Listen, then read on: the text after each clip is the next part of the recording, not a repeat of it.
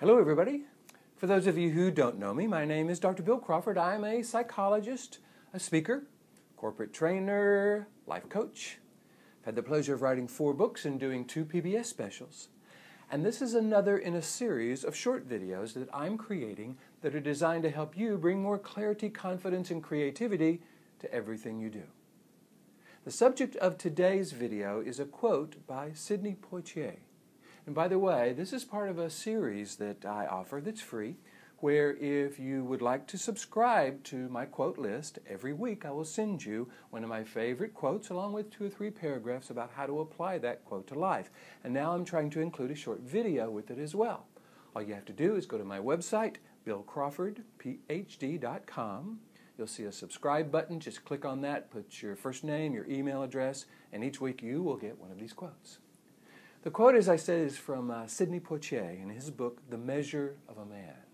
And he says, You don't have to become someone you're not to become better than you are. I really like that because I notice how often we find ourselves struggling when we want to make changes in our life. We wonder, is there something wrong with me? Do I need to change who I am? Or am I just fine and therefore nothing needs to change? And I think when we're struck, caught in that struggle, neither one of those answers serve us. For those of you who are familiar with my life from the top of the mind philosophy, you know that when we are coming from this lower 20% of the brain, the brainstem, we may not be at our best. We have a tendency to be stressed and frustrated and angry and resentful and annoyed.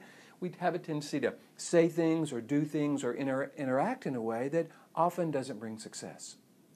However, when we're coming from this upper 80% of the brain, the neocortex, or what I call the top of the mind, that's where we have access to our best. Um, that's where we have access to our interpersonal skills, our problem solving skills, all the qualities and characteristics that make us good at interacting with others, solving problems, uh, showing how much we love those uh, who are close to us. So, what I think we really need to ask is, ourselves is not do I need to change who I am, but do I need to change where I'm coming from? If I'm coming from that brainstem, that stressed, resentful, frustrated, angry, overwhelmed perspective, then that's probably not going to serve me. If I can shift to that upper 80% of the brain, where I have access to all of the qualities that make me who I really am at my best, the potential that those qualities will serve me was, is very high. Um, I have a book called Life from the Top of the Mind that shows you exactly how to know what part of the brain you're coming from, how to shift from that lower 20% to the upper 80%, and how to stay there even in the most challenging situations. This is what I teach when I go out and do my seminars on leadership, customer service, stress management, productivity, you name it. And I also have a 10 disc audio system on my store, on my website, that walks you through this process and teaches you the system a step at a time.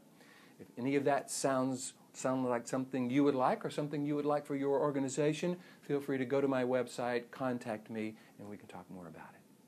What I would encourage you to take from this video, however, is that you don't have to become someone you're not to become better than you are. You just want to be, become very purposeful about what part of who you are you're coming from.